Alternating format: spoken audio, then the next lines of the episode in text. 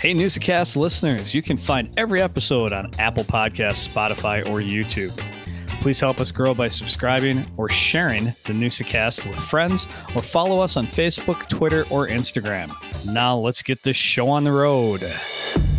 Cooking for Brett Favre, I just remember him just kind of hobbling in. I'm like, how is this man gonna play football, be on a football field in three hours from now? Like, I just could not wrap my head around it. Yeah, just limping, and I'm like, man, I, I can't believe that you know he's gonna be playing this afternoon, and he did.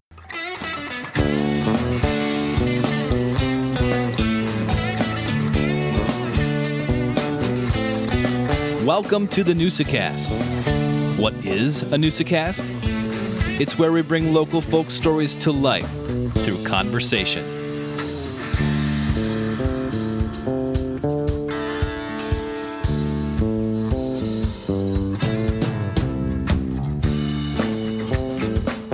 Welcome to episode 16 of the Newsacast. 16, sweet 16, Joe. Sweet 16, Tosh. That was that was a great age, right? Learn to drive. We're learning to drive. Learn to, oh my gosh. Yeah. Learn to drive, learn to run into things, whatever, right, whichever right. one it is. Just a soft bump, Yeah. you know. It's all good. yeah, exactly. It's just a scratch. It doesn't matter. That's right. Doesn't matter. That'll wipe right out. Yeah, yeah. Buff it out. It's no problem. 16 episodes, though, Joe. I think uh, this is a little bit to celebrate. You know, this is it's a sweet number, sweet 16. Yes. And we've had some really good episodes so far. I'm pretty happy with the quality of individuals we're getting and the stories that they can tell. It's been amazing. Ah, I completely agree. And, and our way to celebrate Tosh is to talk food, and that, that's what we're going to do in this episode. It's with with Charlie out of Fox City Stadium. We uh, he's the executive chef with the Timber Rattlers, and Tosh and I, I think, is is kind of come through. I think pretty clearly in these 16 episodes. We like to eat. We like food. Yeah, kind of a foodie a little bit. Absolutely. Yeah. Yeah, Charlie's a great episode. I think uh, I think people are going to enjoy listening to him, and we'll obviously get to to everything he's about and the Timber Rattlers and his story, just like we talk about the stories of every single one of the individuals that we have on. Um, it's always it's been fantastic to to just get to know a little bit more about Northeast Wisconsin and the world around us. No, absolutely. I mean, it's it's becoming a broken record. We say it every week, but the people that we're talking to, the people that we're discovering, just the conversations we're having from folks that literally live next door, uh, an experience in my life that I just I I, I absolutely love. I'm fascinated by the people that, that live around here. I hope that that's come through in, in these podcasts. That we have some really really cool people that we're we're finding and and bringing their story out to you. And I hope you enjoy it. Uh, no Packer game this week, Joe. So uh, No, I was enjoying this weekend, Tosh. I was out walking Hazel, my my basset hound, and I, I was thinking to myself that you, you can smell fall in the air, can't you? It's Just the the fires in the distance. It just it was a little bit damp today, you know, after all that rain that we had. And we talked barbecue with Charlie, and you can smell that in the distance. It's just that smell of fall, Tosh. I love it. Yeah, I, I love uh love getting the smoker going in the fall. The the smoke just kind of sits because of the dampness, kind of sits a little bit closer. It doesn't go off all over the place. Right. Get that great smell going. You know, when you're cooking cooking some pork shoulder or butt and brisket for like 12 or 14 hours. It's uh it's fantastic. This time of year is my it, it is weather wise one of my favorite times of the year, temperature wise. I mean, I could handle like 60s, 70s all year round. I agree with Um, you, Tosh. It, it's that this weather is perfect. Other than Friday night when we had all the high school football games, it was uh, a little rough this Friday as we, as we saw the the high school football season came to an end. Right, week nine, and, Yep. and now we we move into playoff time. And Uh, yeah, we have some good football this Friday. Um, some good playoff football, and uh, now now it's when it matters. It's uh, you win, you're in. You lose, season's done. yeah, abs- absolutely, win or go home, and it's uh, it's exciting stuff. I think it's a great episode. You guys are going to enjoy uh, the enthusiasm that Charlie has, and uh, we hope you enjoy our segments as well. We have that old look at new, and the forgot. Uh, forget. I'm screwing it up already, Joe. You might as well take it now. Hey, it's forgetting, and I'm never forgotten. Well, I even screwed it up. It's forgotten, and I'm never forgetting. Absolutely. And if you enjoy this podcast, please, wherever you get your podcast, hit subscribe. Um, check out our socials, whether it's X, whether it's um, Instagram. Um, check out YouTube. Uh, any of those places and you uh, hit, hit subscribe, check us out, continue to allow us to grow as well.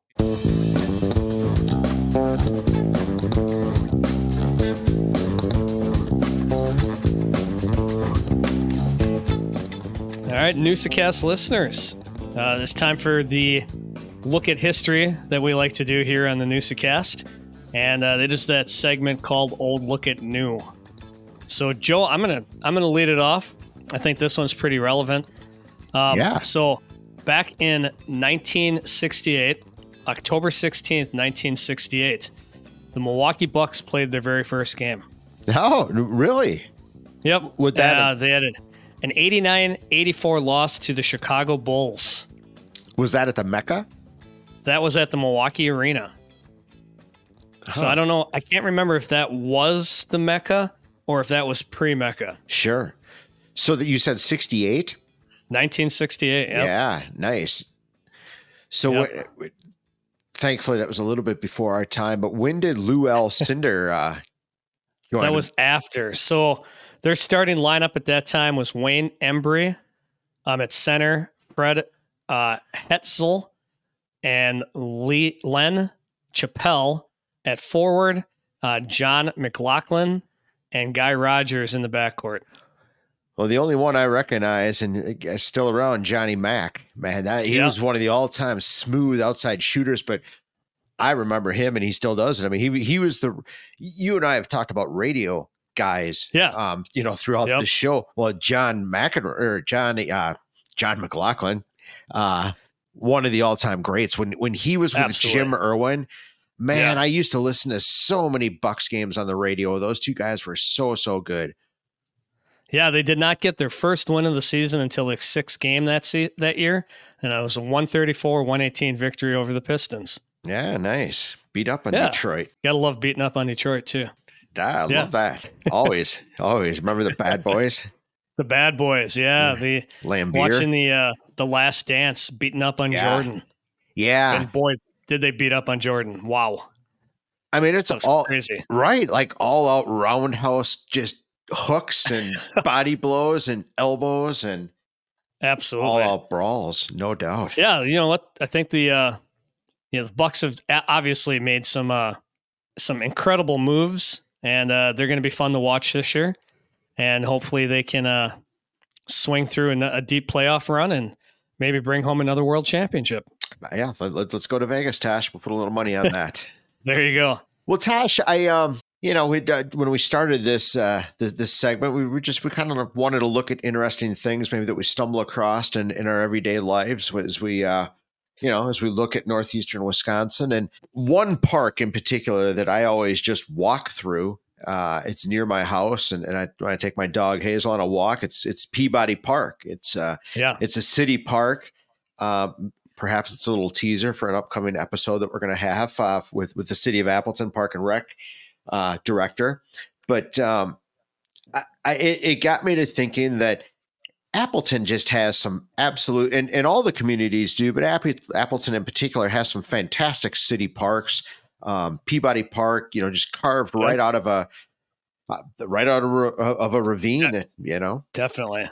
Yep. Yeah. So I, I think it's uh it's not a very exciting, it's not a very historical um old look at new, but I think um as we take a look at new, maybe maybe just kind of reflect and, and I'd say we're pretty lucky to have the park system that we have and really throughout the Fox cities. But uh If I'm not mistaken, though, Joe, and I couldn't tell you what it is off the top of my head. Maybe when you're going for a walk, you can you can figure this out. But isn't there a historical marker in Peabody Park? well there is Tosh, and I happen to have a picture of it. it, it, uh, the city of Appleton built it in 1971. Um, the There you go. Yeah, the development of the park was made possible through the funds donated by the late George F. Peabody. All right. So George L. Buckley was the mayor of Appleton at that time. Okay. I do remember that, and you know, this is it was never confirmed, but there was a possible bear sighting in Peabody Park No about kidding. 10 or 15 years ago. So I would say at least once a month, once every six weeks, I see deer walking down the you know, right down Pacific Street. Uh, I, I've had them come almost right up to my window.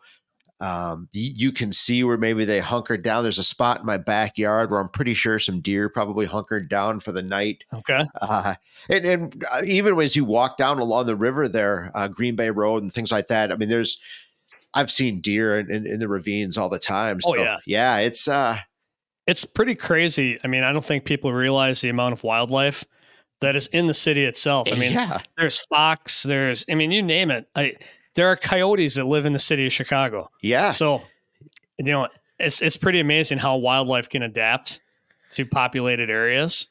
And uh, yeah, it, it's not surprising to me that you see deer. Well, the, yeah, there's possum, you know, Yeah, there's, uh, absolutely. there's all kind, well, definitely There's everything. raccoons. Yeah. I, oh yeah, I agree. you know, we, we, we cool. talked earlier in this episode about uh, about the dog walk, uh, the, the the podcast Yes. down in, in Chicago that you and I like, and they, they talk about the rat uh, issues Yes. in, in like New York. Like, I, could you imagine? That would just oof.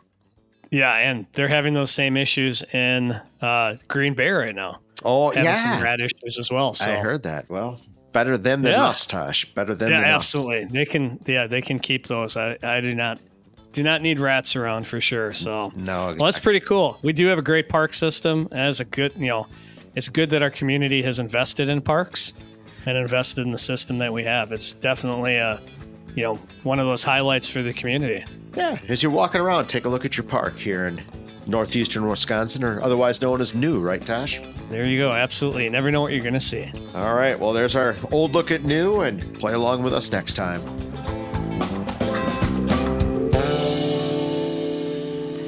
Hey, Newscast listeners, uh, we are lucky enough to dive into the depths of Timber Rattlers and Fox City Stadium.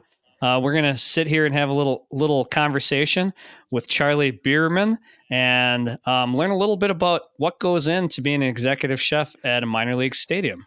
Absolutely, Tosh. I learned a lot. I mean, we all love Fox City, Stadium. We've been talking about gems of the Fox Cities. It takes a lot of work for, for that experience to go to the ballpark, and, and we get a behind the scenes look at the food, at the preparation, and how they actually put these events on. And you're right, Charlie is a great guy. It was an awesome, awesome conversation.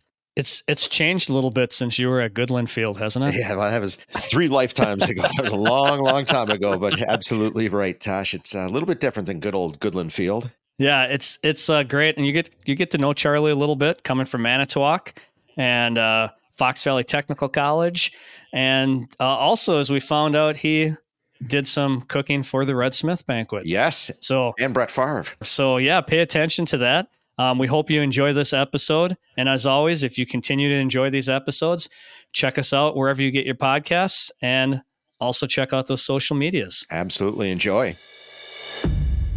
So you work in minor league baseball, you're the executive chef for the for the Wisconsin Timber Rattlers. You're in minor league Yep. baseball. I mean, that's pretty much how you guys roll as well. I mean, every day you're just it's clean slate. You're just defining the day as it comes along.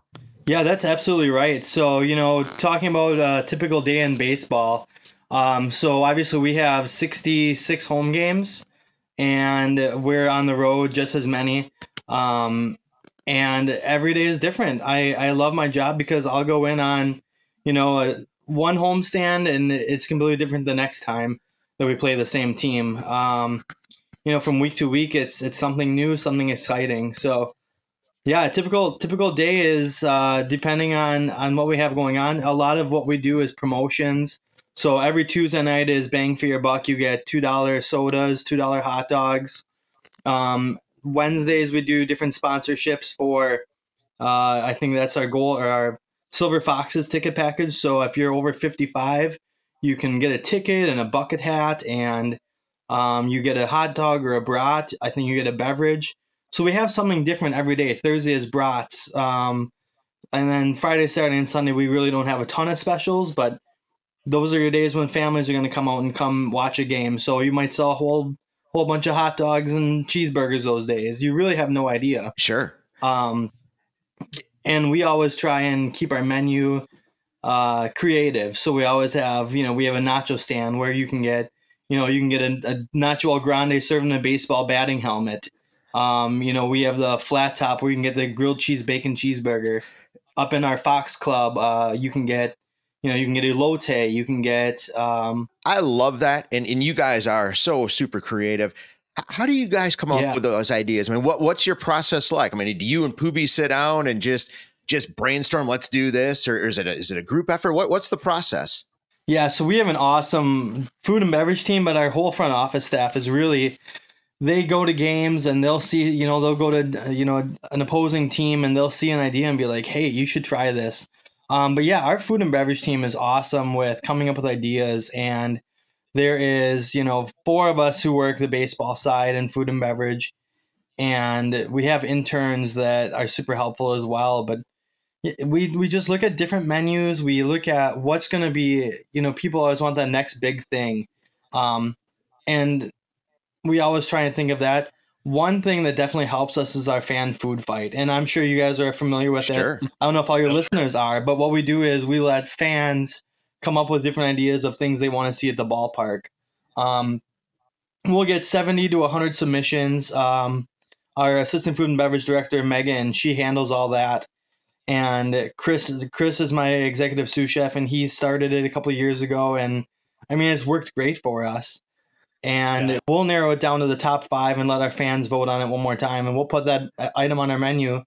And we've had things that were on that that are still on our menu four or five years later. So Wow. the fans the fans actually come up with a ton of great ideas um, and we'll take maybe somebody that was second or third that we saw on that list and maybe it's not quite how we're going to do it exactly but we'll kind of use that as a segue into a new menu item as well Are those the best days at the ballpark when you're just sitting in the kitchen developing those ideas and taste testing? yeah so taste testing is a big part um, every usually february um, january february we'll go and we'll have our vendors do a tasting for us to come up with some different ideas and uh, we went to uh, visit Brakebush. Um, they're here in Wisconsin. They're a chicken chicken company, um, primarily for uh, hotels and restaurants and different things like that. But they had a tasting for us, and I remember I went into it, and first course came out, and I ate the whole thing, and Pooby's like, "Slow down, man. There's like five more courses." I'm like, "Oh, I'm hungry. I didn't eat breakfast." I don't think I finished half of anything else. I was just like, "Yeah, I did not plan very well for that." So. Roll you right out of there. Yeah, those are those are fun days when you just get to taste test different items, and there's a lot of really cool, unique things, especially right here in Wisconsin that you don't know about. Do you use all um, try to use like all local vendors or within you know a certain area? Yeah, so what we try and do, I do as much as I can. Um, you know, obviously, so through our per- food purveyor, um, we get in what we can, but you know, we work a lot with sponsorships. So Shermake is our, our hot dog and brat sponsor. Um, the the burgers I get from Malott in Green Bay. Um, they might source them in from outside the state, but I know that Mhm. when I see that delivery driver, you know, he's getting paid by us. It's not going to, you know, somebody from California or whatever. But Sure. it's really nice to use local as much as we can. Yeah. I'm just kind of curious on a what's a typical day? What time do you get to the ballpark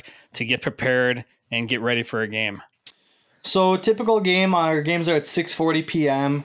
Um, I'll get in about nine, 9:15, um, and that's usually my time to kind of. I have prep cooks coming in in the morning to set, you know, to do fruit trays. We do. We have six suites upstairs in the Fox Club. We have left field suites, uh, brand new this year, which is uh, a set menu on the left left field, and they feed about 20 people for each one. We have different all you can eat areas, different picnic areas. So we'll come in at nine. We'll get that cold food ready to go.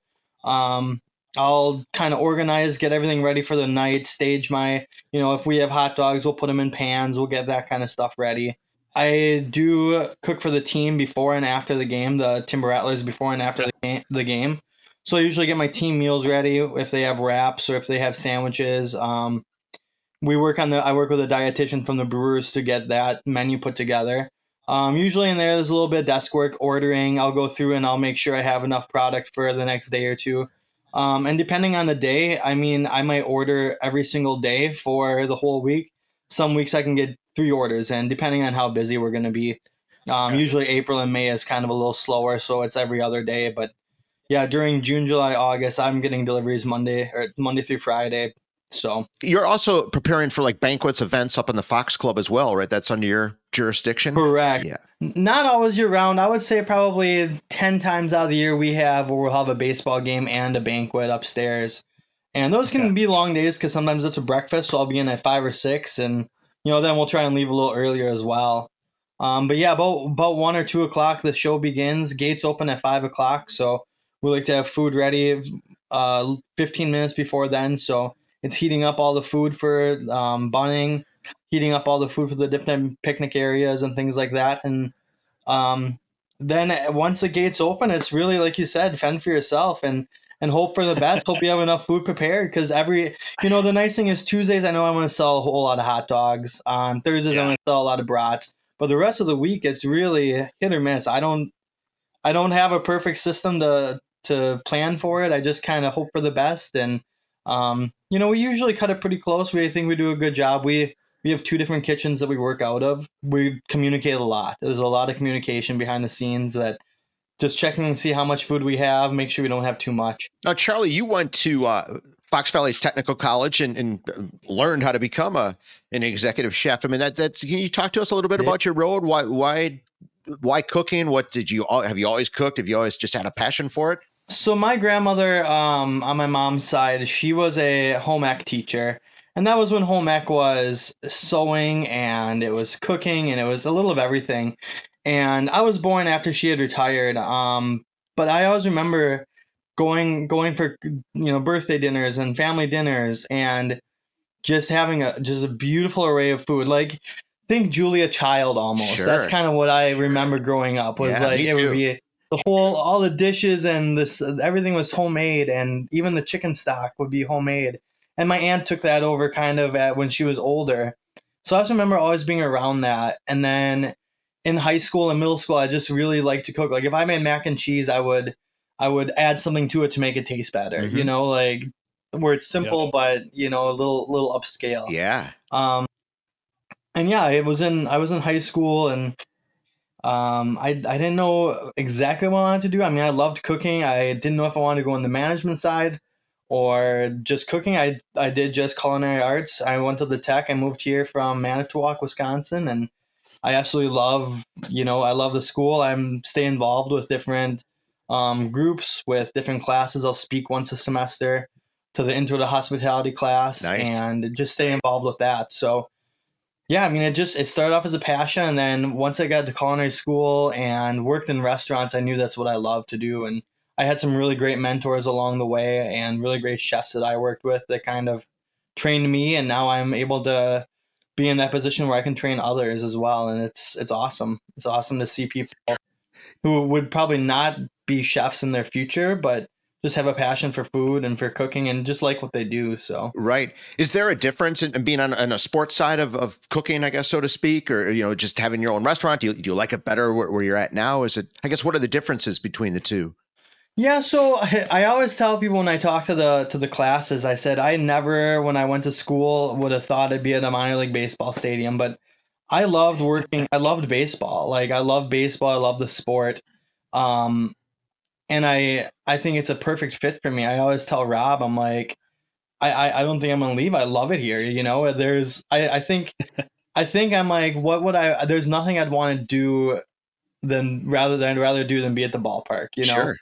it's a beautiful day. I mean, there's someone early at like six or seven for breakfast, and the sun is just rising over over the you know the lights, and it's it's just a beautiful way to start your day, and I love that. And yeah, I mean, I would always dream of opening my own restaurant and having it be you know you know fine dining and things like that, but when you work in kitchens long enough and you see oh the oven broke down it's uh five thousand dollars to fix it. Right. oh the cooler the cooler went out that's that's eight thousand dollars. It's like that adds up really quickly. Sure. and you know having your own restaurant while it's cool and there's a lot of things that you can do that maybe you can't do anywhere else i think uh, that's a real concern as well so just talk about your creativity and it, we touched on it earlier but you've Mhm. got to be in an environment where you just the ideas can just come spitting out of your head and just just go yeah and this this last year we tried doing some different ideas to kind of be creative we have special we have theme nights so like ghostbuster night um, my sous chef Chris came up with this awesome idea to do a Ghostbuster burger, where it was ghost pepper cheese, it was Cajun mayo um, on a burger, and then I think he had one other uh, jalapenos on there as well. So to kind of go with that theme, you know, the Ghostbuster theme. Um, and we've tried a few different things as well, and um, they didn't go over as great. I don't know if that was just the fans didn't know where to get it. But yeah, the creativity is probably one of my favorite parts of the job. I love that off season this time now where um, we can start thinking of ideas for next year. And you know, Poopy came to me the other day with an idea, and I'm like, we have everything here for that. Why didn't we do this five years ago? You know, and it's like you you get an idea, you come up with something cool, and you're like, we should have been doing this for a long time now. Sure. And, and to kind of tie in, so uh, you know, one thing I like to do is I, I got involved with competitive uh, barbecue and competitive steak cooking. Yeah. Um, so yesterday I actually had my very first steak cook off, and I did these ancillaries, which are kind of like side competitions. They give you a theme, and you just have to create the best thing you can with that theme. So it was cheese curds and desserts, and uh, I I placed top ten in both of those, which was pretty exciting because yeah. I, I like I like that creativity uh, aspect to it. So on steak I didn't do as good, but uh, it was still fun. You came out of tech. What was your first job? So when I was at the tech, I worked as a uh, I worked at the Paper Valley, um, and I did my internship there, and I stayed there for a few years. I think I was there in about eight years in total. Um, I did Okay. everything from worked in the clubhouse, worked breakfast on the weekends. I worked in Lombardi's. Um, I helped with banquets. Um, so I really I would I was able to do pretty much anything, anything there. And then my chef had left, and I followed him to the um, the Mark in De Pere. Okay. Um, I and what I did what I did there was I took over the uh, dashboard dining. I don't know if you remember that. Basically, all the, the cold food sandwiches that Kwik Trip has, um, Express gas stations did those as well, and we did all the food for. it. Um, so I Oh, worked okay. with the UA. Um, I worked with um, you know, I, I worked with the local UCA inspector because we started doing pizzas, which had to be inspected. So it was a really unique experience. So I had to come up with some different, you know, food status, food safety, HACCP procedures, and different things like that that I never would have thought I'd ever have to do. But it was really cool to see that on the back end. Um, then I, I was at the Oshkosh Convention Center for uh, about two or three years, again with the same chef as his sous chef and um, the opening for a Tim Rattler sous chef came up, and I'm like, hey, I, I, like I said, I love baseball. I worked there one season part time in the kitchen, and I enjoyed it. So I applied and I got it. And shortly after the chef had left, and I was uh, the executive chef about seven, eight years now. So I, I love to cook. Unfortunately, my education was the movie Ratatouille on how a kitchen works. You got to explain to me Yeah. what is a sous chef? What what is his responsibility? Yeah, so uh, there's uh, the hierarchy of the kitchen, and, and this goes back, you know, to Escoffier, one of the greatest French chefs ever, um, where he kind of developed this hierarchy where you have your executive chef is the one that's in charge of, of overseeing everybody. Um, the executive chef typically is not in the kitchen, but is taking care of the desk work, taking care of the ordering, taking care of the paperwork, the scheduling, the, the recipes, um, and just doing that kind of stuff it's it's a lot different now where you're exact like I'm very hands on. I'm in the kitchen from 9 a.m. to 9 p.m. usually um, on a baseball day. Uh, sous chef is the one that would normally be on the floor, um, managing the people, making sure everybody's doing their job, making the prep Yeah. lists, tasting the sauces to make sure that it's the proper flavor. Um, and then there's there's other chefs below that as well. Um, but yeah, my sous chef he he's the one that runs all the picnics. So he takes care of staffing and takes care of the the picnics and everything like that. So he's a he's more in that executive role as opposed to I would be more of like this the hands-on sous chef. So Sure, sure. No, it's fascinating. People don't realize it. The hot dogs are great, but there's a lot of steps to get that hot dog into your mouth. there sure are, yeah. When you were at the Paper Valley, did you um, deal with football teams as well at that time? Yeah, I sure did. Um it was actually kind of cool. I got to see Brett Favre when he was a Viking and a Jet. nice. So I got to cook for him one time, and I just remember one day, one morning, being down there making omelets. I did a, I usually would do the omelet station on Sunday morning before they left. So they would come in. Okay. I think it was uh, Friday, Friday night or Saturday night, Saturday afternoon. I can't remember exactly, but if it was a day or two. But their late night snack when they arrive uh, would be spaghetti and meatballs and pizzas and chicken wings and chicken tenders and I mean it's like a late night snack for them was you know the typical person's like lunch or dinner. Um, so I just remember that was always funny. Uh, but cooking for Brett Favre, I just remember him just kind of hobbling in. I'm like, how is this man gonna play football, be on a football field in three hours from now? Like I just could not wrap my head around it. Just seeing him, and you know he was uh, towards the end of his career, and just how banged up he was, Yeah. and yeah, just limping. And I'm like, man, I, I can't believe that you know he's gonna be playing this afternoon, and he did. And I don't know if he had a good game or not. I think they won, but What's um, what's Favre's order? What did he go with? Yeah, he was a ham and cheese omelet. Yeah. I you know it I some of those guys load them up and they want egg whites in them or fresh cracked eggs and um yeah a lot of them a lot of them too just the kind of plain Jane ham and cheese and keep Yeah. it simple. Old school. Love it. So you you talked a little bit about the competition. Hmm. Um, I I love smoking stuff, and Yeah. um, I've I've only been in like one competition. It was super super small in Manitowoc. It was at one of the bars. Okay. But um, explain that a little bit. You know how how did you get into the competition side now? So I got in a competition actually. Uh, Chef Jeff at Fox Valley Tech. Um, Sure. he's part of the barbecue club and he used to be a competitor in uh, KCBS, which is Kansas City Barbecue Yeah. Society. So he was a competitor in that with Chef's Gone Grilling. And he's like, hey, come out to a meeting sometime. They have these barbecue club meetings. And I'm like, all right, I'll, I'll go to one. And this guy walks in. Everybody's like, oh, they're screaming. I'm like, what's the big deal? He had just gotten back from Texas. He won the world championship in steak cooking. And he walks Wow. in with this big ring and this this wrestling belt that they made for him. and I'm like, this is crazy. So, uh, you know, it's kind of piqued my interest. Like, I was just a backyard cook and talking to these guys week in and week out. I mean, it was just, it was so cool to hear their stories. And I'm like, all right, I'm going to do ribs. I can cook decent ribs at home. And I did terrible. Uh, competition is way different than um, what you feed your friends and family at a barbecue. Um, but I, I still I still enjoy it. I still like perfecting my methods and you know I, I learned something the first time. I did another competition and you know did okay, did a little bit better.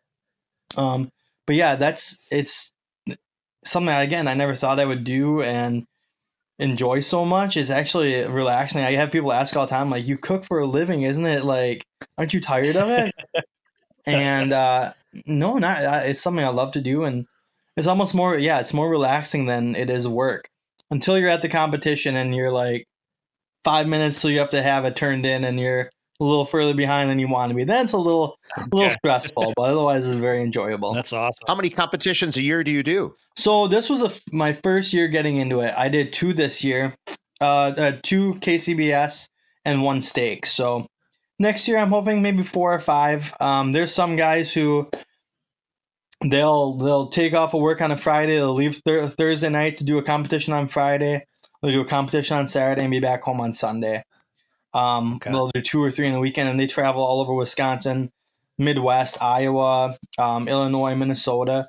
I, I try and keep it local. If there's a, a local competition, I'll try and do that one. But I'm not I'm not at the level yet where I, I want to do you know 30 or 40 a year. There's some people who do it yeah every weekend. Do you guys bring your own smokers with you? I'm a I'm a novice at this. I've I've, I've never been to one. Same thing I was going to ask.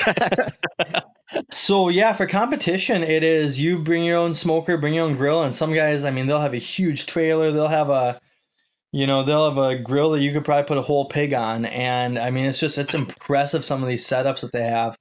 I have a little uh, PK grill that I do my ribs and my steak on right now.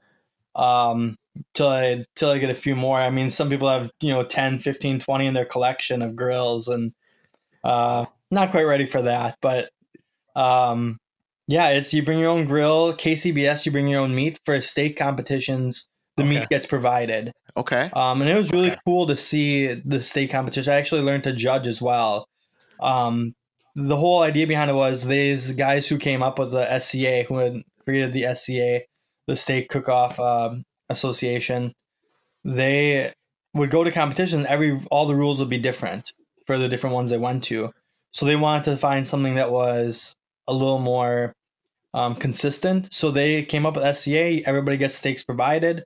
These are the rules. This is what you're judging on. This is the judging the the scoring sheets. Um, and it, made it a lot easier as opposed to you know where you're going to something like a KCBS. I could have a a brisket, for example. I could just have a regular Costco brisket, while the next person could have a a Wagyu 800 yeah. day aged, you know, prime brisket that they spent six hundred dollars on. Right. And that's not a level playing field. You know, even though I can cook right. really well, or you know, I think I can, but even though somebody can cook really well, because you have that really nice piece of meat, it's going to be difficult to get good scores from the judges.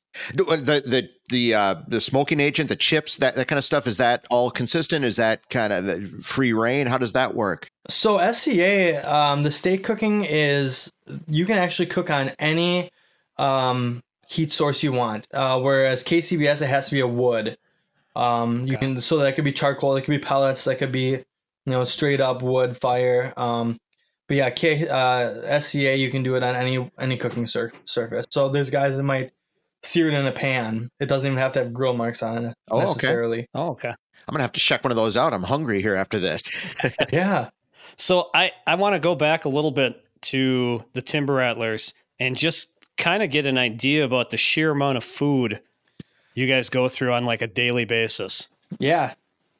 Um, you know, this year we we made it a goal to kind of keep track of what we would what we went through and kind of post that and make it we actually are going to make it kind of public knowledge. We'll like put a post out that has like so we did dime hot dog night. I think we went through just under seven it was 6001 hot dogs on dime dog night. Wow. Um, so and we only had about a thousand fans there that night because it was a little cooler. Wow. So i mean yeah everybody averages about five or six hot dogs. Um and, and at the end of the season, I get reports from my from my purveyors. I want to say we went through about 438, if I'm not mistaken, uh, cases of hamburgers, which is 40 k or 40 burgers per case. Wow. So I mean that wow. it's it's a lot of food, and that's for the whole season. But I mean it's a lot of food that we go through.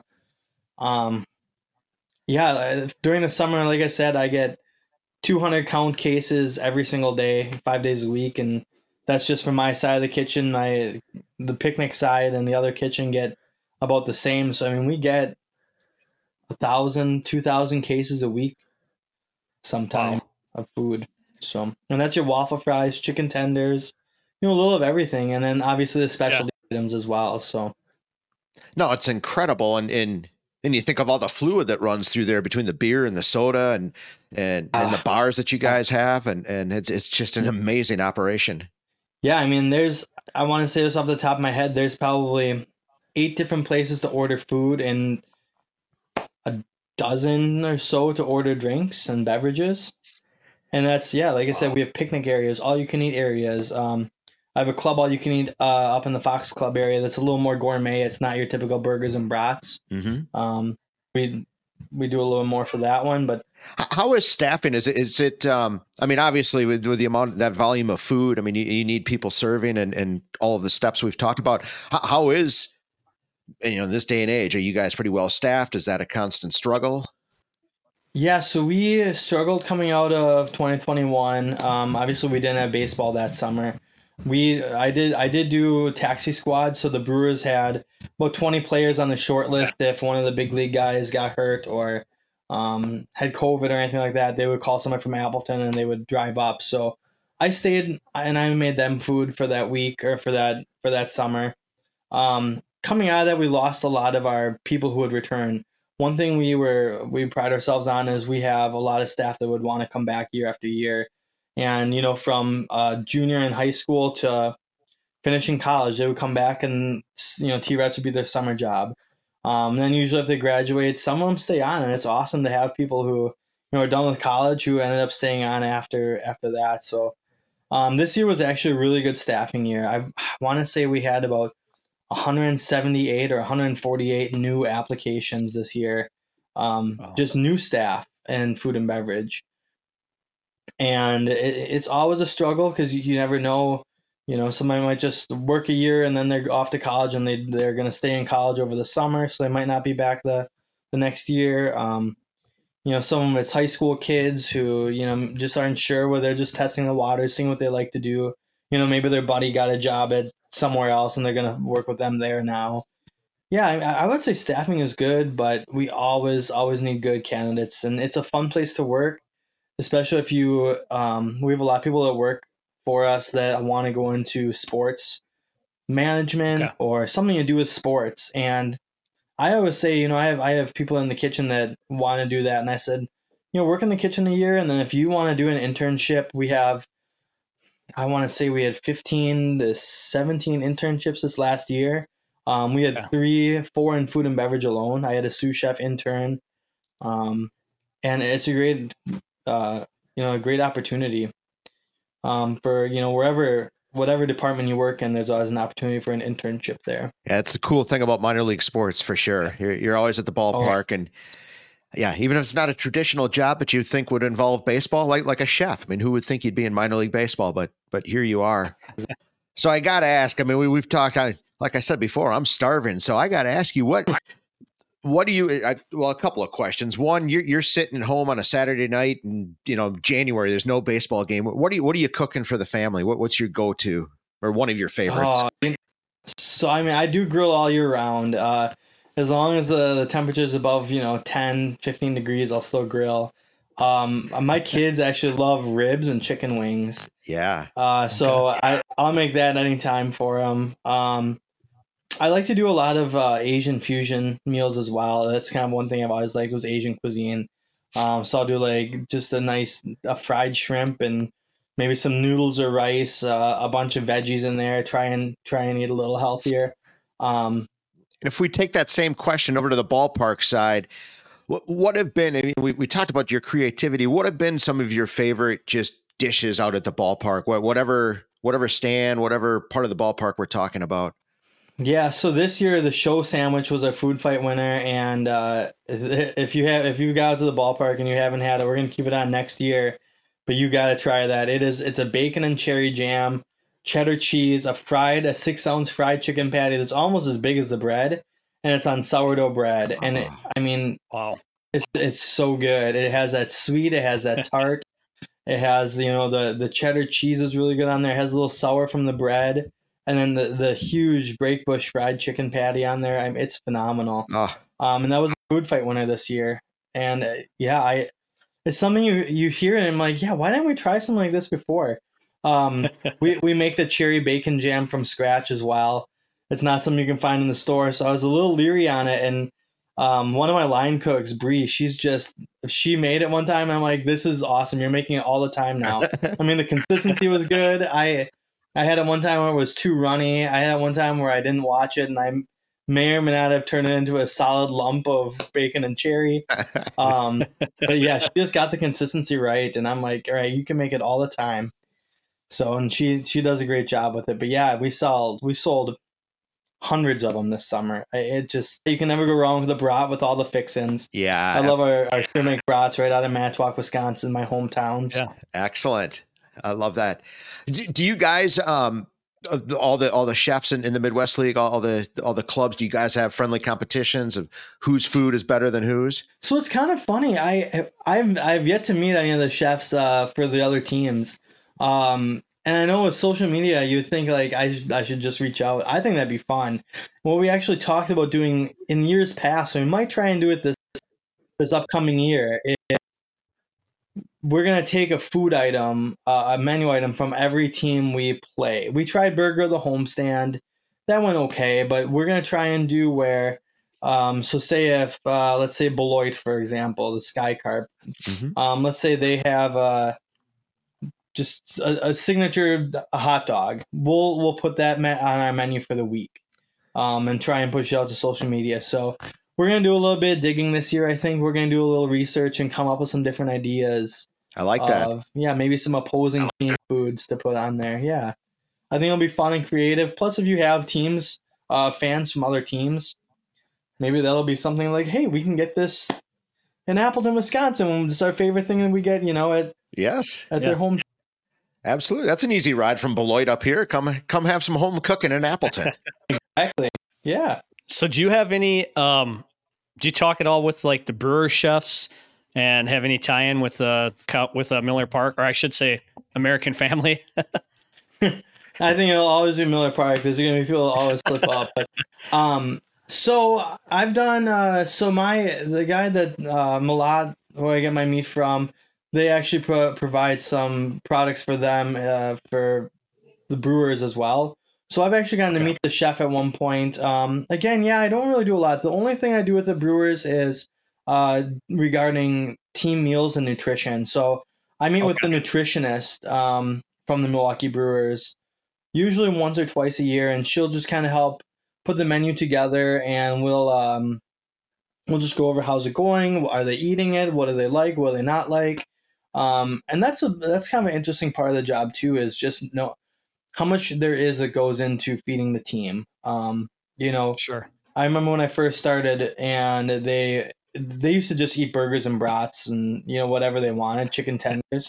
Um, and then right after I started, shortly after I started, they would do um, a set meal, set menus and stuff like that. So the strength and conditioning coach would work with me to develop, do the menus and really limiting dairy. Um, you know, not a lot of uh, butter on stuff, obviously, not a lot of um, cheese, which is really hard because it's Wisconsin.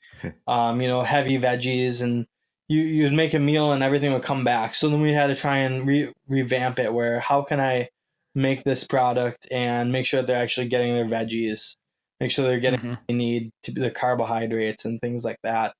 Um, so it was yeah, and and we still have the same you know the same things every year where you get a new batch of players and they're young. You know, when you're 20 years old, are you, are you gonna eat? Not a lot of 21 year olds eat veggies. So outside of Doritos, I think it's a corn chip. I don't think I know that, but that's about as close to veggies as they get, right? Um, do you ever do so, yeah, any home? Really to, do you ever do any home cooking for? I mean, uh, the players, if people aren't you know aware, I mean, these, some of these guys are coming from all over the world, literally, to to play. Uh, are you kind of mm-hmm. engulfing some of their their their culture and cooking uh, special meals for some of the guys? So uh, we've tried. So they when they order the meals, they do it for everybody. Um, and this year actually we started boxing up our meals. So um, we'll do you know two different options. We'll do maybe a steak and a chicken, or we'll do a, a salmon and a salmon and pork, for example. Um, a few times we tried different uh, different items that were um, like we did arepas one time and we made I did like a avocado avocado sauce and different things like that, and it's it doesn't go over as well as I had hoped. And even the nutritionist okay. had said, try and do stuff that everybody's gonna eat. Um, but I love I love cooking different cuisines like from all around the world. Sure. Uh, like I said, especially Asian is one of my favorites, and um, there's it's yeah, there's so much to choose from in different cuisines where you have to make sure everybody is going to eat it, which doesn't always happen. But I, I would love to do different specialty meals. Uh, one of our interns was from uh, Venezuela, and he, you know, we had talked all the time about, you know, teaching me how to cook different like empanadas and different things like that. So, well, the the team's eating schedule are you are they eating like pregame meals because they get to the ballpark pretty early? Are, are they are you feeding them before yeah. the game, then after the game, or what is their eating schedule? I guess. Yep, it's it's the it's before and after. So they usually eat a pregame meal around two two thirty, and then post game meal we have ready into the eighth inning. Um, that they have ready. You never know if they're gonna have a bottom of the ninth or not. Right. Um, and now with the pitch clock and everything, and you know the extra inning rules, the games go a, a lot quicker.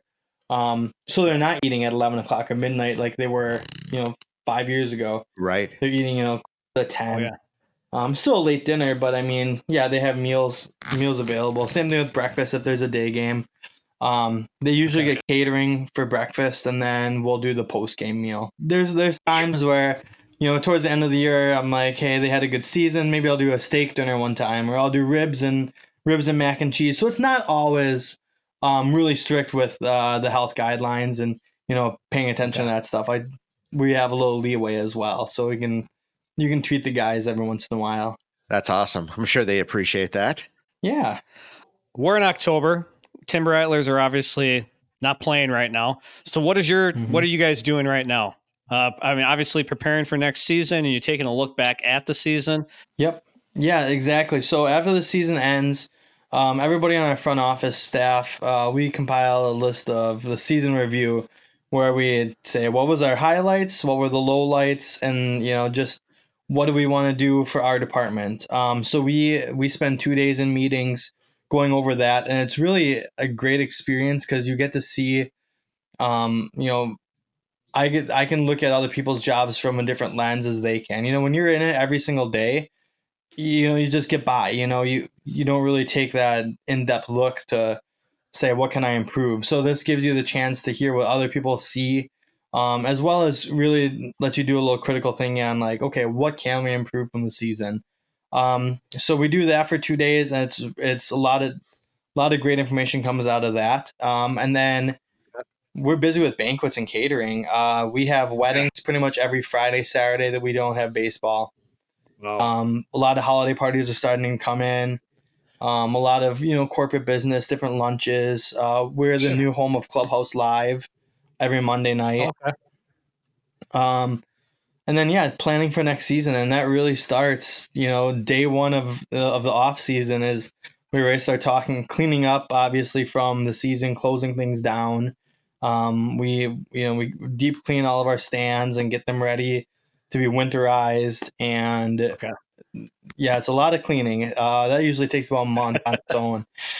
Wow. But then, yeah, coming up with different menu options. And we just, right now is a stage where we're just in the office together and we just kind of start chatting about it. Like, hey, here's an idea. What do you think of this? Um, and then after the, after the holidays, when the new year comes, we, that's when we're really starting to put, uh, start to put pencil to paper and, you know, line things up. We'll, we'll do food tastings and then we'll do, you know, really start menu creations. Um, we'll look at pricing. Uh, you know, food prices have gone up dramatically in the last three Yeah. or four years, and we see it too.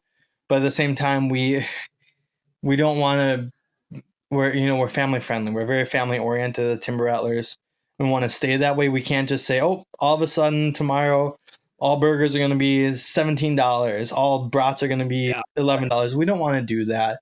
Um, we want to make sure it's still affordable for the family of a family of four um, to be able to come out and, and have a good time. So I mean, staying within reason. Um, you know, look at pricing if we have to, but yeah, any any menu menu cha- menu changes, um, dietary guidelines and things like that. Just updating a lot of desk work and paperwork. So Okay. Um, I tell you what, I, we've been sitting here and you were talking, and I think one of the things we have to see after the season is a Midwest League throwdown between all the Yeah. chefs. that would be I, awesome. I think we could have we could have that out at the ballpark and have Yeah. like a tasting where the community could come out. I think that would be a good New idea. event. that'd be a lot of fun, and we can even make it a fundraiser. I mean, There I you go. you know yeah i think i think that'd be awesome we talk about it a lot where um you know it's it's yes it's competition but it's camaraderie as well uh Yeah. you know and that's that's the biggest thing that's the reason i got into barbecue and steak cooking is not i mean i'm not going to win a thousand dollars on a steak i cook probably um but it's it's meeting these people talking to them um and, and making friends and i think that's exactly how you can and a lot of times barbecue cook-offs are for a fundraiser as well. This last last Saturday was uh, for the K9 unit and the police officers in in Little Chute. So Oh, all right. That's the common thread, isn't it, amongst all us all us humans is food. yes, it, it really is. Um, I just had a conversation with somebody the other day. We were talking about a restaurant, and it's like, oh, their seating is really close together, and I'm like, but that's how it's supposed to be. Uh, you know, food food has been, and especially in France, where you would you would sit down at a long at a table and you would talk to the people next to you. They're complete strangers, but you have the love for food, and you know, it's it's something that can really bring people together. Agreed. So I also hear that you have a you you and I both have a love for like bourbon barrel stouts. I heard you like some of the dark Yes. beers. I'm slowly getting into uh, bourbon barrel. I was at uh, Hop Yard here in Appleton, and they had an Oktoberfest that was really dark, and they poured it, and I'm like, oh, I'm not gonna like this. And I drank it. I'm like, I could go for another one. That was really good. So yeah, I, they're growing on me. Maybe you uh maybe you combine a little bit of that with your cooking. Uh beer and barbecue. There you go. yeah, I so the Paper Valley used to host grilling with beer. That was uh I remember doing that a few Yeah. times where you had to yep, you had to use the beer in your cooking and a lot of times when I do barbecue, I actually do use beer in it in some way shape or form just kind of Yep. hold true to the Wisconsin, especially in chili. That's my secret chili ingredient. Yeah. Uh, is a can of beer, so Yeah, good call. That's excellent. Little tip for all the Newsacast listeners. Yep. Yep. My aunt uh, my Well- aunt would have me make her chili and she always said to add a can of beer. So I added it to mine at home one time. I'm like, this is phenomenal. Have you? Uh, I do the same thing, but I switch it up and seeing what I have. And sometimes it's an IPA, sometimes it's a brown, sometimes it's a stout. Have I? I I kind of like the stouts in the chili. It Mhm. brings a lot of flavor. It's pretty good. Especially if you use like a brisket or something in there, like a real, Yeah, yeah. absolutely. Did, Well, I tell you what. I was gonna. Well, Oh, I was go just ahead, gonna, it just triggered. Do you put brisket in your chili? What, what's in? What is your chili recipe? I don't have a consistent one, um, but I, I will say my basic one. I do obviously onions. You can do celery if you want to. Um, my kids hate peppers, so I stopped putting peppers in it. But I like a good green pepper in there. Um, some garlic, saute that together, um, and then I cook. I usually just do uh, half ground beef, half uh, ground pork. Yeah. um my chili but i've done it with brisket i've done it you know the white chicken chili i've done it with chicken and, uh, and a red sauce but then yeah just a chili paste chili uh, tomato sauce tomato paste Mm-hmm. um diced tomatoes the kind of the usual and then if i do noodles they're always on the side i keep them separate because some people like them but you don't want to put them in there because then they're going to overcook and Right. they get too big um yeah but yeah now i'm now i'm feeling i gotta make chili one of these days soon Well, so- I know after this weekend, man, we've hit chilly weather, so that that's why uh, I'm- I'm ready to go. absolutely. Yeah, another another good trick with chili is when you have and you're serving it. A lot of people do like the shredded cheese and crackers. Go with a go with a cheese curd, a nice fresh Ah. Simon's cheese curd on top, Yeah. Well- Uh, All right. sweet onion, like, and yeah, I we I had it one time with fresh cheese curds, and I I don't think I can go back. Oh, I love it. You've changed my life. That sounds good.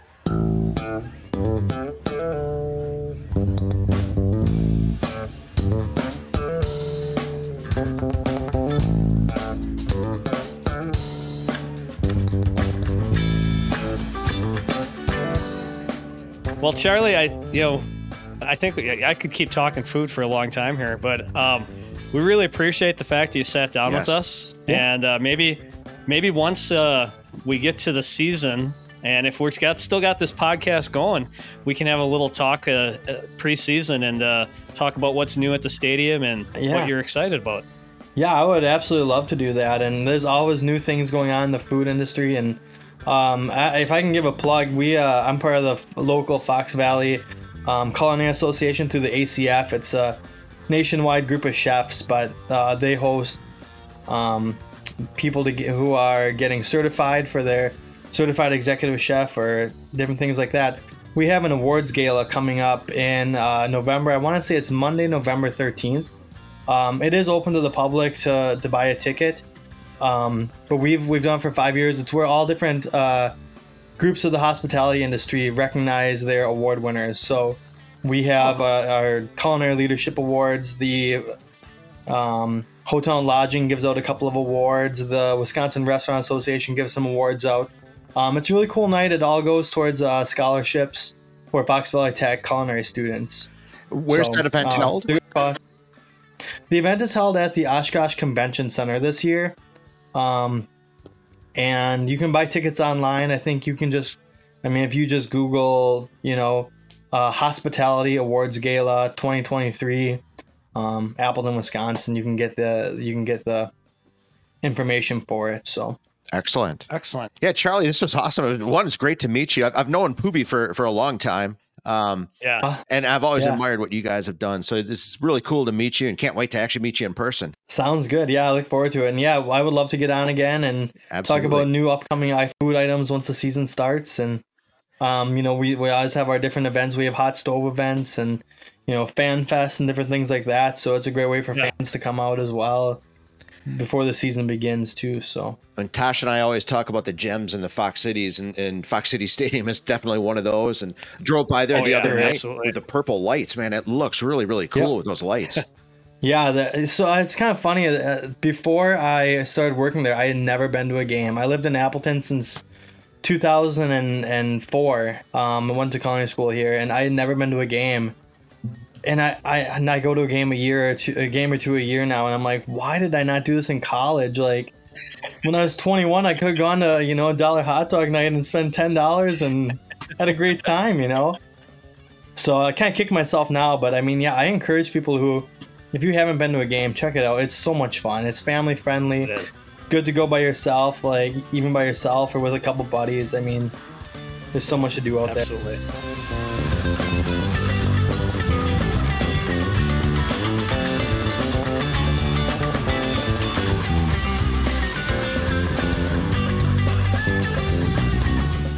All right, it is time, Noosa listeners, for that old segment. It's the forgotten, those things that you want to forget, and the never forgotten. Uh, those right. things that will always be there, and you always want them to stick around. smooth, Tosh. Very smooth. Joe, do you want to do your forgotten first? Yeah, let's do it, Tosh. Something I'm forgetting. Well, it actually just happened. I, I had a list. I was I, I was ready to go go for one, Tosh. I had one all, all set for us. But as you and I did a little research here right before the uh, uh, before we hopped on here to record tonight, and uh, I had a battle pop up ads, and gosh, dang it, Tosh, those things tick me off because you cannot X them out or you can't find the X and the things. Sometimes there's multiple ones, and that's what was going on here tonight. I'm not even sure what the heck website we were. We were researching John Smoltz. I'm looking at some baseball website, and I got 80 pop up ads coming on the screen. So, uh, kind of infuriated me a bit. So I, it is. yeah, They grab your attention, though, right? That's what the design is. uh, they do, and and I mean it. But it uh, it even I, I could have even gone with with robo you know calls i mean i I'd, yeah, i must have missed the sign up for for the longest time i think i was on the no call list or whatever you, you could sign up for and somehow that that went away or i missed the deadline because i must i feel like i get four robocalls for uh, you know what re- renew my car warranty from a car i bought 18 years ago maybe i'm not yeah, sure exactly. you know, but it's expiring. Oh, right. It won't drive anymore once that expires. So you better do whatever you need to do. Yeah, that's kind of what uh, I guess I'm technology, Tosh. It's going to kill me. But uh, how about you, Tosh? What's uh, what's Well- forgotten? Mine's kind of a weird one, and it's it's weird because it deals with me as an educator. And at the high school level, um, one thing I'd like to not necessarily totally forget, but I'd like to forget some parts of it are conferences. Because at the high school level, conferences aren't very well attended.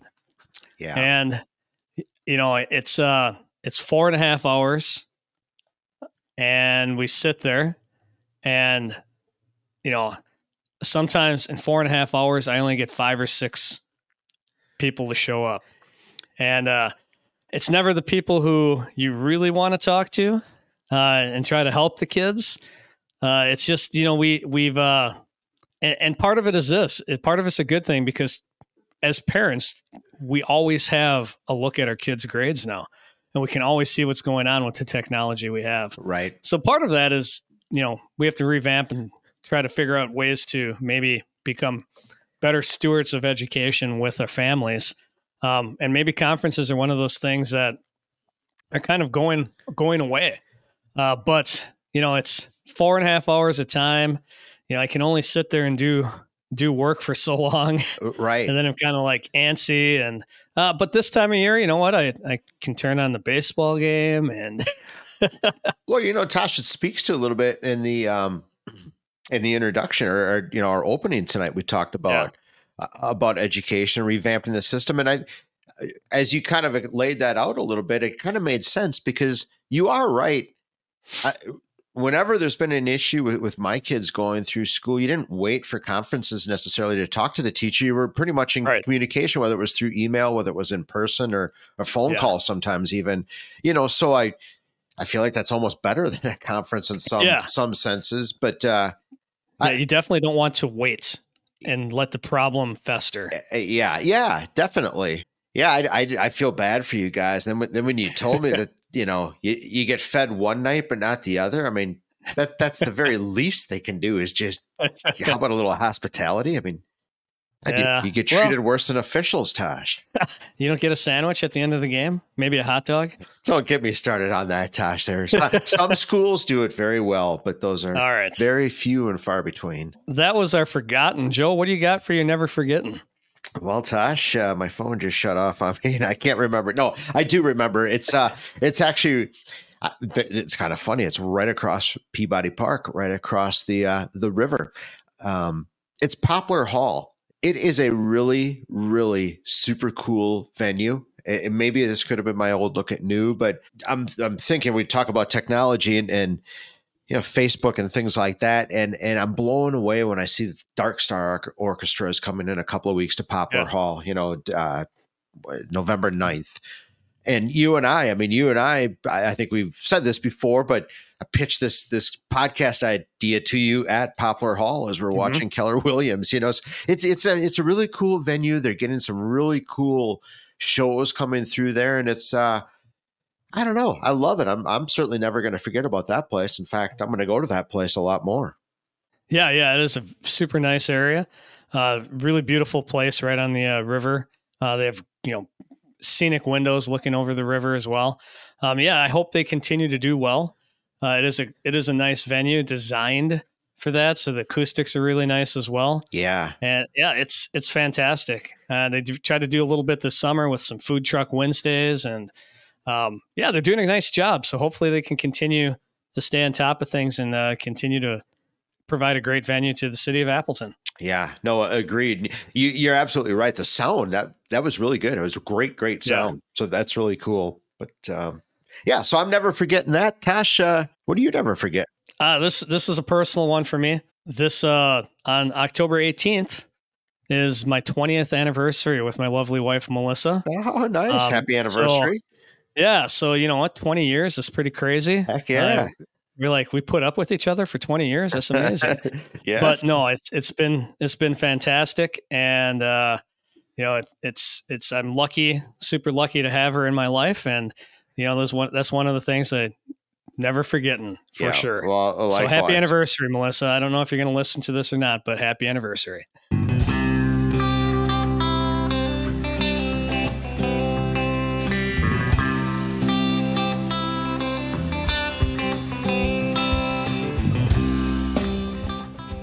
All right, Tosh, we are at the Red Smith Banquet throwback time, and we've got, well, we've got perfect timing for this one, I would say, given that we are right in the middle of uh, the AL and NLCS Championship Series. And speaking of none other than John Smoltz, you, you're a you're color commentator, yeah. but boy, one of the all time great pitchers and and probably the murderer's row of all time great pitching staffs too. I would think. Oh yeah, when you think about about that staff with Atlanta when you had Smoltz, you had Maddux, and you had Glavine. Yeah. Man, unbelievable to to be able to have that. I mean, all three of these guys you could talk for hours about, but we're here to talk about Smoltz, yeah. and he was just a big power righty, what 6'3", 210, and he could hum. And he was he was a he was a fighter. He was a battler, a grinder. He he was I wouldn't want to get up there and face them. Uh, no, no, not at all. Yeah, they, I mean they were badass. They they uh, they had that killer instinct for sure. Uh, one of the most amazing things you and I were talking about this earlier.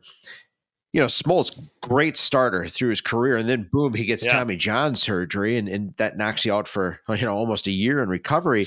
But he came back the next four years as the Braves closer. He had 55 saves mm-hmm. during that time that ended up being the second most. He was the second pitcher in history, uh, only Dennis Eckersley, him and Dennis Eckersley, one of the greatest all-time pitchers, uh, to to have both a 20 right. win season and a 50 save season. I mean, that's nuts. Yeah, and you know he spent 22 years in the big leagues, Hall of Famer.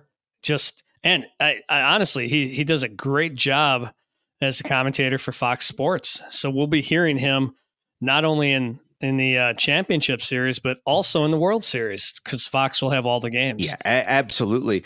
You know, that's that's the really cool thing I would say about yeah, the throwbacks, what we're doing. You're, you're absolutely right. So you, you know, Thursday night you flip on or whatever night you flip on the ball game. It's John Smoltz.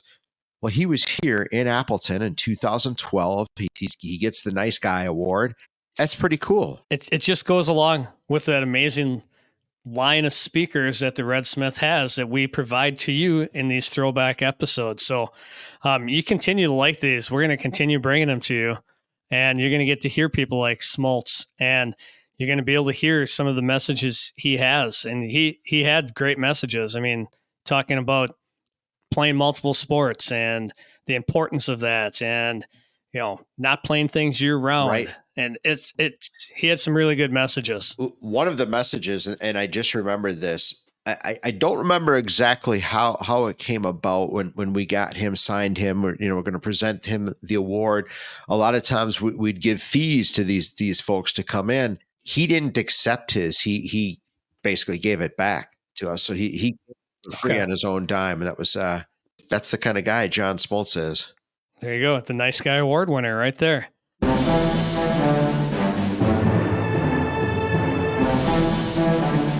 Red Smith Sports Awards Banquet Throwback.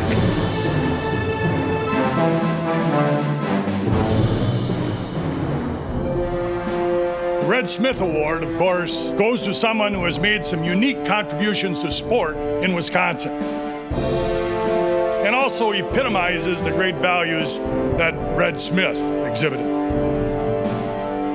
Let's give a Red Smith welcome. All of you here in Big Ten country will welcome back a Michigan native with a warm round of applause as I invite John Smoltz up to the podium to receive the 2012 Shields Nice Guy Award. John.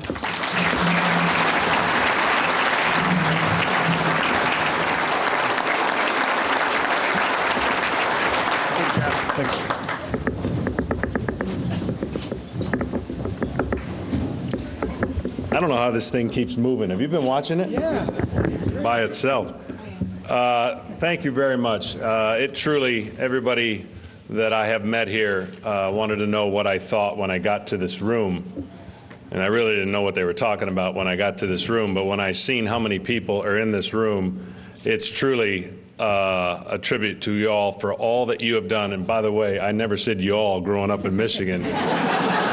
so I've been in Atlanta a little too long, but this is this is really an unbelievable banquet, and uh, for all the work that you guys have done to not only recognize a lot of great student athletes, but for the history of this banquet, I'm, I am amazed, as Amon said.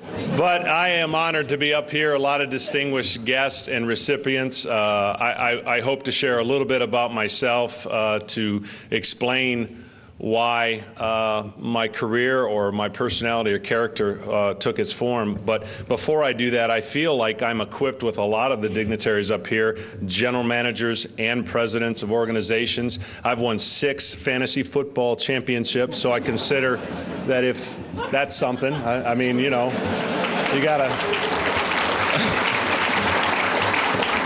I do admire your work and what you have to do. It's a tough job. Not all of us athletes uh, are well behaved or easy to be around. But I am a sports fanatic. Uh, I didn't start out that way. Uh, as a sneak preview of of one of the towns and states that I can say this, that people actually un- understand that I did play the accordion. Nobody else understands that in most parts of the country. At the age of four, I am uh, uh, come from a family of three, brother and a sister. I'm the oldest. My parents are accordion players. They're accordion teachers, so I was next in line. You know, I was the firstborn, and, and they strapped accordion on me when I was four, and it was bigger than me, and, and life. Uh, you know, Lawrence Welk every other day. We watch Lawrence Welk. and back in the eight track days, you know, polkas every single day in the car. So that's what I knew, and that's what my fa- family was so proud of. I have a, I had a uh, world-renowned great uncle that played the accordion and was famous, and my parents still play today. My dad's in a band. He's 68 years old. You can look him up online. Uh, he'll play a gig in a basement. He'll, he, he doesn't matter where it is. He will play. And I was just following the family tradition. At the age of seven, I had been playing for three years.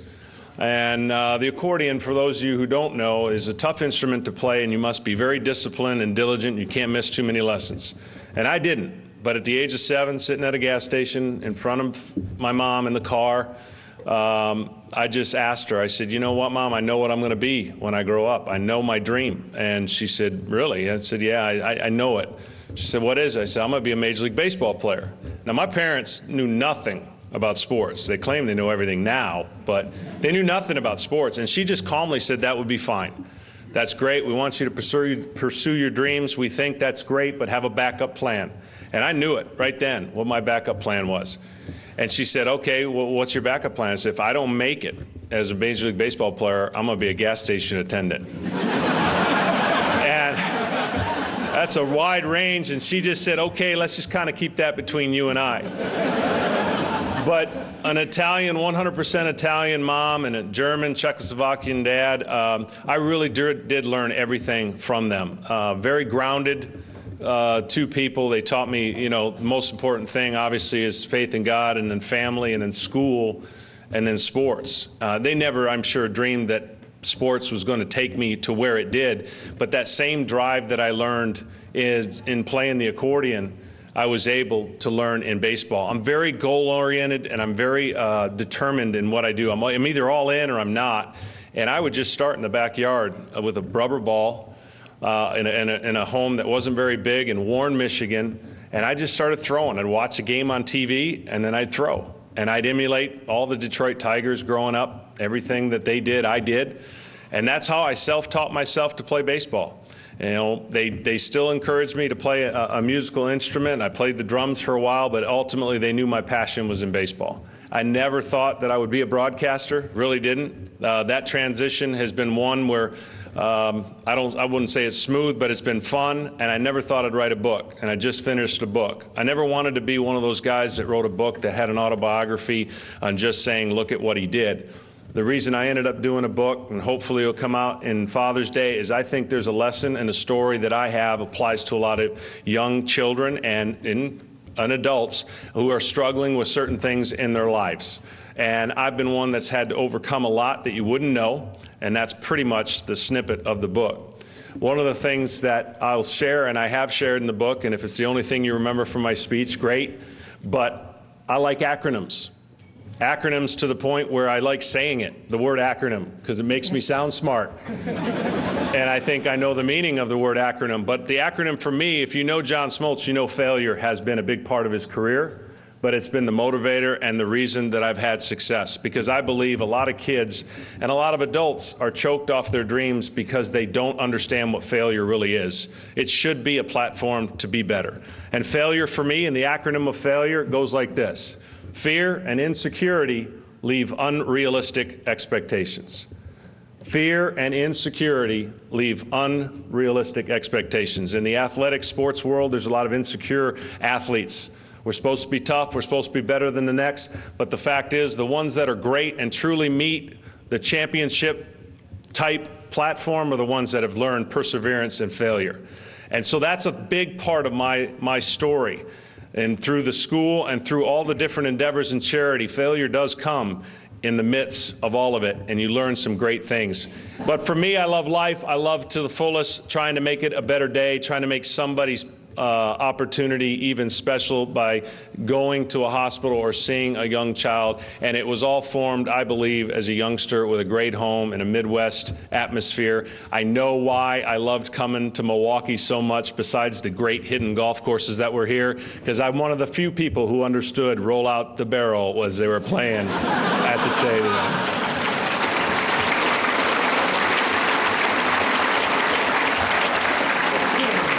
With that, I hope that I do the award justice. Nobody's perfect. We all can fail, but the good Lord has given me uh, an incredible protection and incredible vision. And uh, I thank you all for the time that you have spent here listening to us. And uh, I'm really honored, and I will never forget this night. Thank you very much.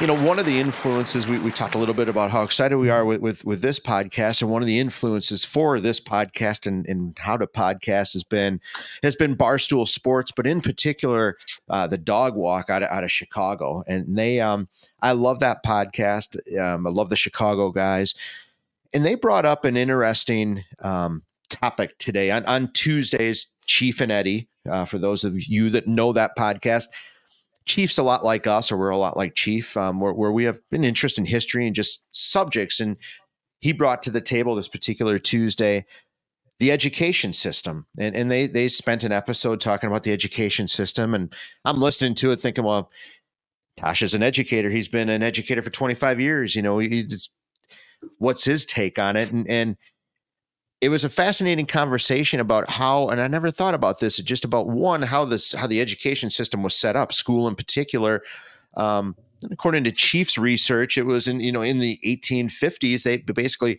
that's when this type of bells type system yeah. uh, started but it was really started to to I guess make factory workers, and so that's right. Oh yeah, okay. That I never yeah, knew that. That that's kind of interesting. I think. Yes, factory system of education. I mean, that's that's one of the uh, the what people say is that we have to reform education because we're still doing it the way we did it back in the you know late 1800s, early 1900s. Sure, but we have new challenges that are taking place today. Um, and you know, yeah, I absolutely. There are things that we definitely need to change. Um, you know, and, and uh, some of the mindsets is education as well. You know, we we uh, we live in an era, a society now where, um, you know, we, we're not just preparing kids for college. We're we're preparing kids for for life, and uh, not all kids go to college. I mean, I the numbers will kind of shock you, but I I think what did I hear last time I heard? Only about fifty percent of our students move on to college, and only about twenty five to thirty percent of those fifty actually get a four year degree. One of the, the, the conclusions, or, or, one of the things they talked about, Chief and Eddie, was it, kind of what you're speaking to that when this system was developed in the 1850s, the economy is so different right now. We're, we're not, mm-hmm. you know, we all know living in the paper valley, you know, capital of the world at one time it's not that anymore i mean things have changed right. the economy has has changed you're right kids aren't necessarily going to school or they have other ways to earn income i mean Absolutely. Shoot, guys like you and I can do a podcast, but there's some, you know, young kids out there that can actually, you know, YouTube and do this kind of stuff and, and, and make a pretty nice living doing that and not even have to go to school. Right. And, you know, that's another, another piece as well. I mean, there are so many opportunities for kids. Uh, I, and I, I see actually more opportunities for kids now than we had growing up. Yes. Um, looking at the trades themselves, uh, some of the students I have, I have conversations with. I'm lucky to have some friends who are involved, but you know, you're a young a young person, um, you know, boy or girl who has an interest in electrician. Um, we have we have Faith Technologies here in in uh, the area. We have a lot of like uh, you know companies, mm-hmm. um, but I have a friend who works for Faith, and he said that if a kid came through, uh, started doing some you know work before they got out of the college and continued to work, um, got all the, you know, the uh, degrees and everything that they needed.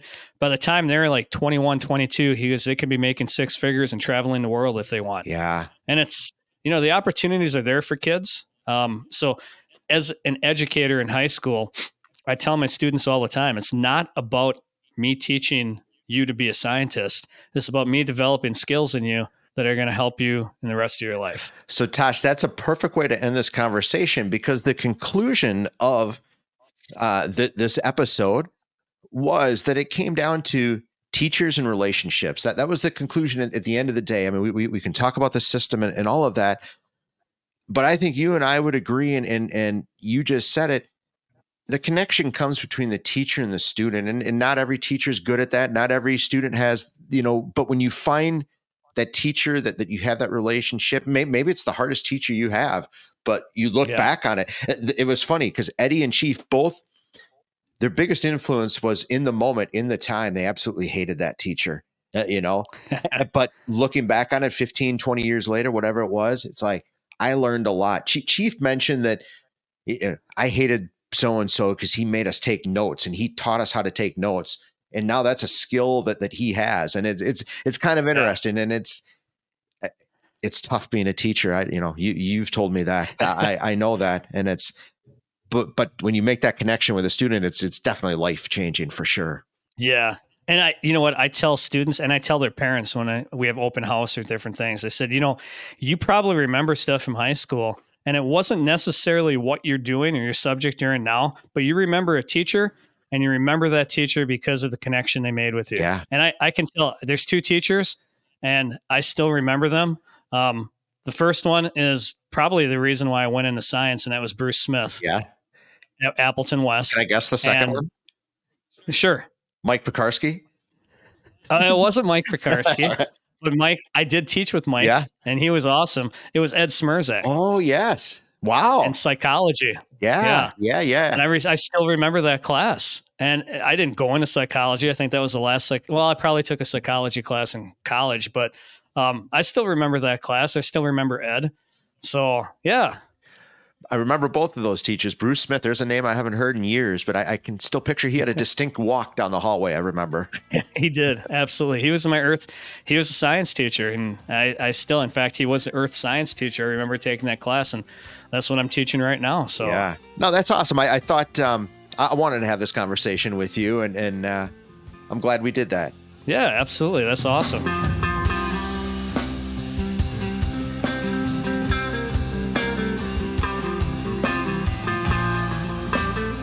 All right, Joe. That was another great episode of the Noosacast. Where do you think they can uh, listen to more of these? Well, Tosh, there's a couple of places they, they can go. One place, relatively new, a little thing called iTunes. Uh, and another thing too, I think it, that this just started as well, Spotify. So, so those two new services, why don't you go check those out? There's little buttons there, little plus buttons that you can hit. That uh, hey, it really helps us out, Tosh, when they hit those buttons. Absolutely. And they can also go to YouTube and check out the full throwback on Sunday mornings. If you ever wondered what we look like, Tosh, check, check out YouTube, right? Absolutely. Good luck, folks.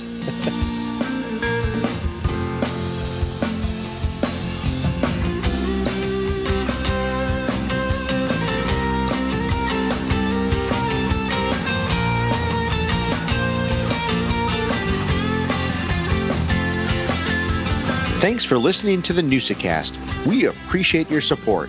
If you haven't yet subscribed, please do so and tell a friend. A huge thanks to Digstown for all the music in today's episode. Catch a gig or find them on Spotify.